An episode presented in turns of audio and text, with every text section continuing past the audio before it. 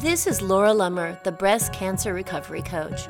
I'm a healthy lifestyle coach, a clinical Ayurveda specialist, a personal trainer, and I'm also a breast cancer survivor. In this podcast, we talk about healthy thinking and mindfulness practices, eating well, moving your body for health and longevity, and we'll also hear from other breast cancer survivors who have re-engaged with life and have incredible stories to share. This podcast is your go-to resource for getting back to life after breast cancer. Hello, hello, friends. Welcome to another episode of the Breast Cancer Recovery Coach podcast. I'm your host, Laura Lummer. I'm very excited that you're here with me today.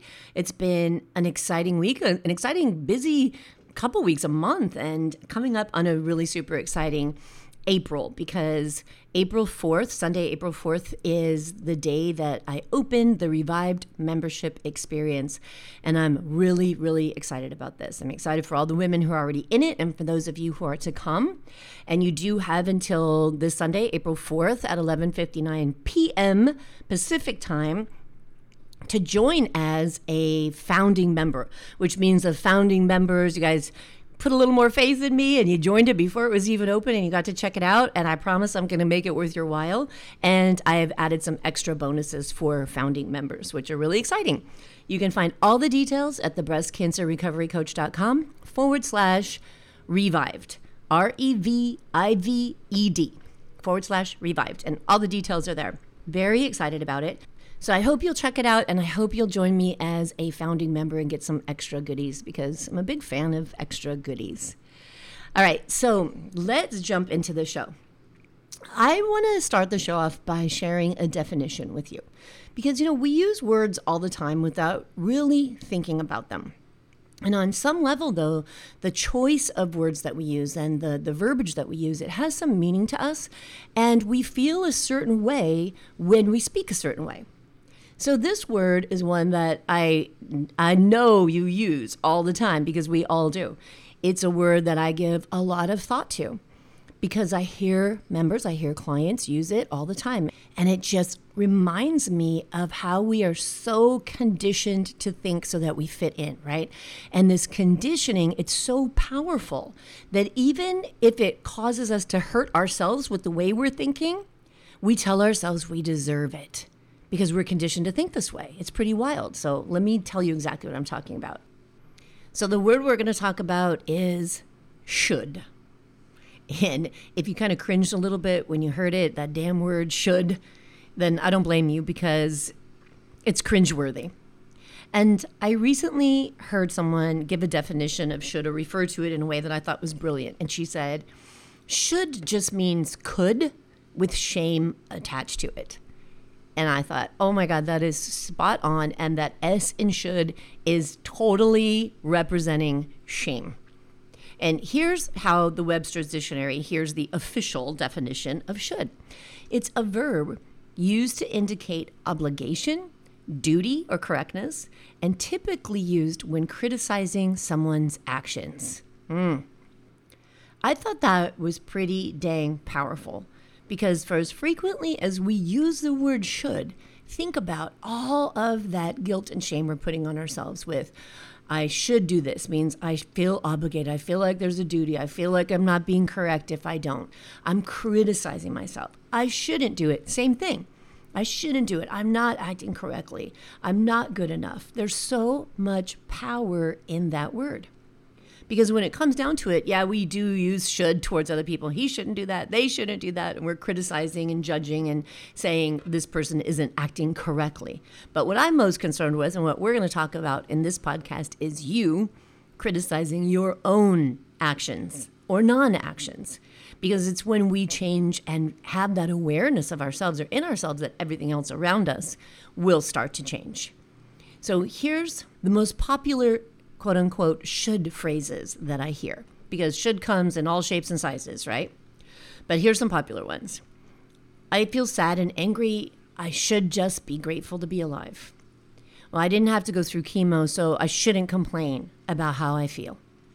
I was lucky they caught it early, so I shouldn't be worried. Now, I could go on and on. I could do a whole podcast on the list of should and shouldn'ts that I hear, that I've used myself throughout my life, that are just common to the way we judge ourselves and beat ourselves up, the way we shame ourselves. When you say things like this, like these should and shouldn't statements, what you're really doing is dismissing your feelings. You're minimizing them. You shame yourself for having the feelings you're having. And in doing so, that stops you from allowing yourself the time and the space to process those feelings and to release that energy that's pent up inside of you and causing you to suffer. Even things as simple as, I should exercise more. When you say that, it's like saying, okay, I acknowledge that the correct lifestyle habit to have is more exercise. I slapped myself on the wrist because I'm not doing it. You know, I acknowledged my shame for not doing what I could be doing. And then you move on. And ninety-nine point nine percent of the time, you move on not going to the gym, right? So using this word, should, not only makes you feel bad, but it actually stunts your development. It's a distraction. It's like a red herring. It's this distraction from the real problem, but it allows you to glaze over it and move on, right? Because you acknowledged it. You said, I should, and now we can move on. So here's what I would like to suggest as a little exercise to work on the shoulds and shouldn'ts in your life.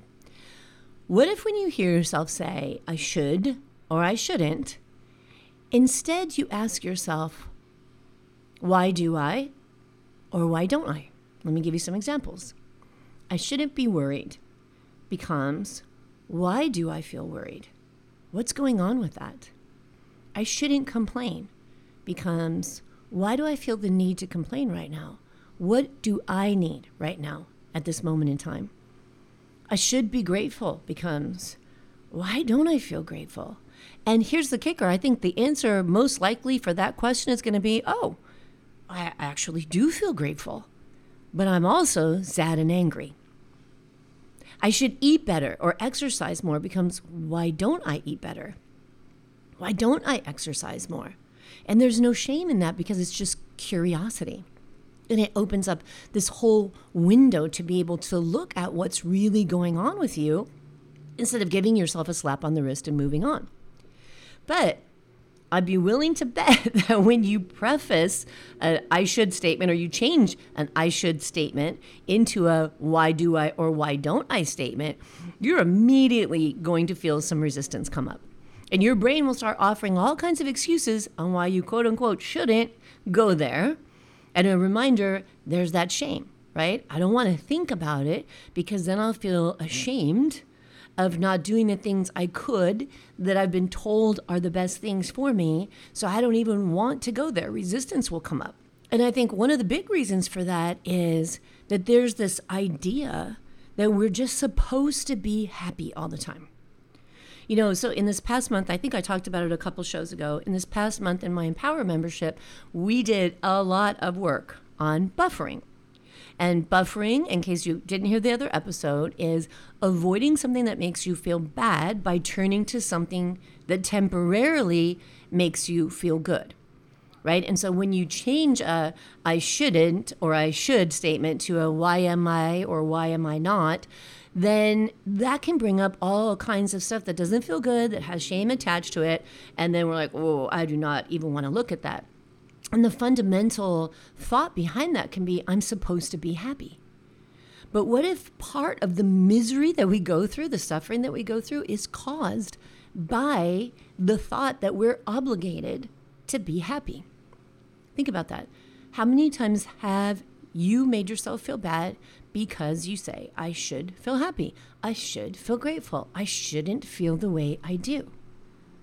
But what if part of life is just feeling bad? And you could say, here it comes. Here it comes. I'm in sadness now. Let me see what's going on here. What's beneath this sadness that I can learn about myself and learn about what I'm thinking about life right now? You know, we're so conditioned to be, quote unquote, good little girls, right? That we believe that it's a rule of life to have a smile on your face, right? How many times in your life have you heard things like, you're so much prettier when you smile. And we even have a tendency to kind of tell ourselves, you know, I'm not being a good mom or a good person or a grateful person if I'm not always happy. And so here's the ironic thing. The key to more happiness in your life is to stop fighting your negative emotions and telling yourself you should always be happy. Right? It's kind of like that old Dixie Chicks song, um, Mister Heartache, or Hello, Mister Heartache, I think it is, where it's like, hello, Mister Heartache, I've been expecting you. Right? What if we just knew that negative emotions were a part of life, and we expected that sometimes we would feel fear and we would feel sadness, and that in fact, that would be a natural reaction to getting a diagnosis of cancer? What if you allowed yourself to be frustrated with feeling exhausted, and you stayed there and you uncovered the expectation behind that frustration? And then you could adjust that expectation. And then you could say, okay, now that I think of this a little differently, I don't have to be so frustrated. I now know when I'm going to be exhausted, and I expect that, and I know how to process it. So that way you allow yourself to experience the emotions, the thoughts behind them, and then you get to start feeling better. So I'm gonna give you an example of something this happened just recently in my own life. So last week, we had a great time, had this bucket list moment where myself, my whole family, we rented this iconic historical landmark that's called the Water Tower House. And it's across the street from where I live, but I've seen this place since I was a kid, and I always wanted to go inside the Water Tower House. Well, we did last week. It was amazing. We had a great experience. But something I did not realize about the Water Tower House was that there are a lot of damn stairs in the Water Tower House. And I mean, a lot of stairs. Now, I am healing from cancer in my spine and in my hip. And walking up and down stairs is something I discovered, thank you, Water Tower House, doesn't work for me. It is exhausting, and it creates inflammation, apparently, in my hip, and it causes me to feel pain. So I could be really frustrated by that. And I could say to myself, dang it, I took care of myself all the, my life, so I shouldn't have to go through this ever. But that doesn't change the fact that I am going through it, right? So I could look at that and I could say to myself, okay, note to self. Going up and down twelve flights of stairs multiple times in one day is not a good idea. And that way I acknowledge the frustration, but I also look at the thought behind it. You know, the thought behind it is, I don't deserve this. But deserving it has nothing to do with the fact that it's happening. And so I can look at that and I can process that and look at the thought behind it. When we can change that statement of, I should be able to do this, to what can I do now? Then it's a little bit different feeling, right? And it's not so hard on yourself.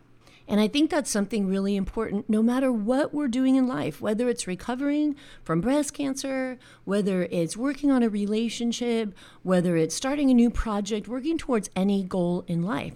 If we expect things to be challenging, if we know things are going to come up, and I don't mean all Eeyore-ish, like, oh God, this is gonna be miserable. I don't mean that at all. I mean it from the sense of having an awareness, all right, life doesn't usually flow without any glitches. There are things that are going to come up. And when you try something new, or when you have to recover from something new, it's going to take energy and it's going to take focus. And typically there's going to be setbacks. But if we tell ourselves, first of all, this is a part of life.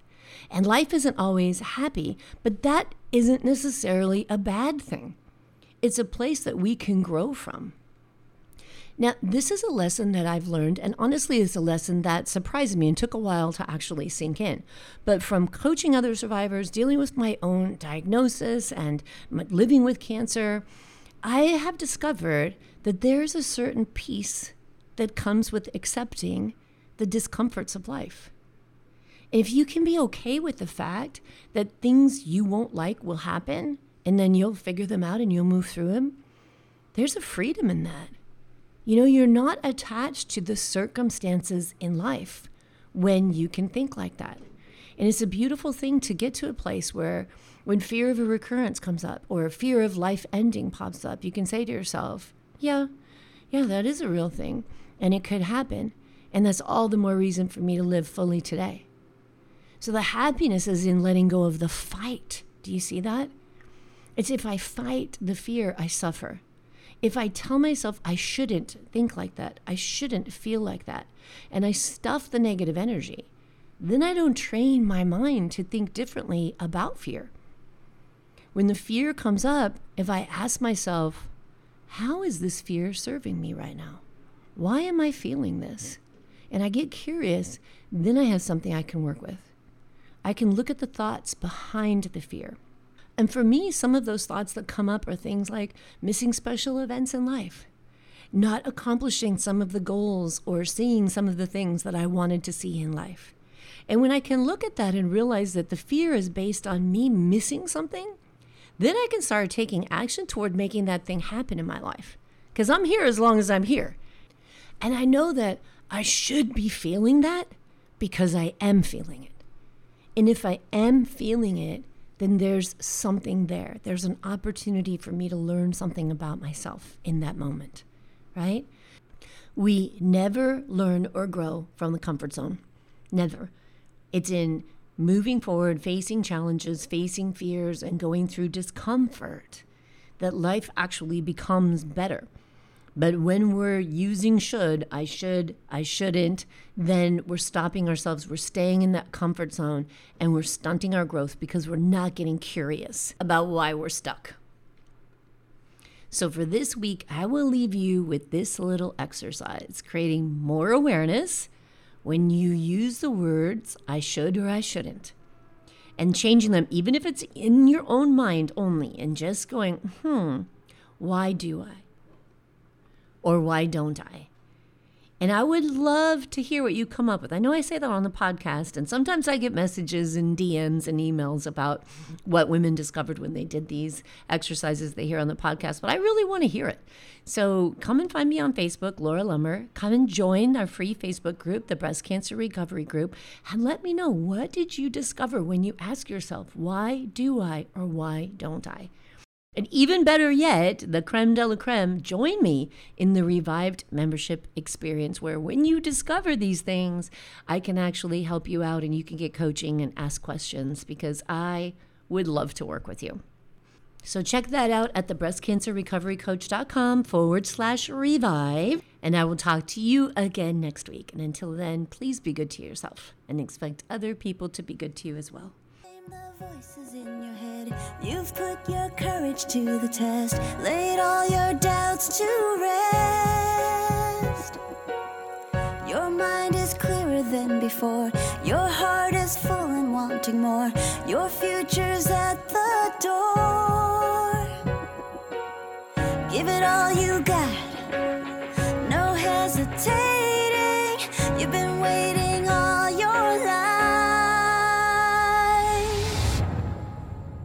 This is your moment.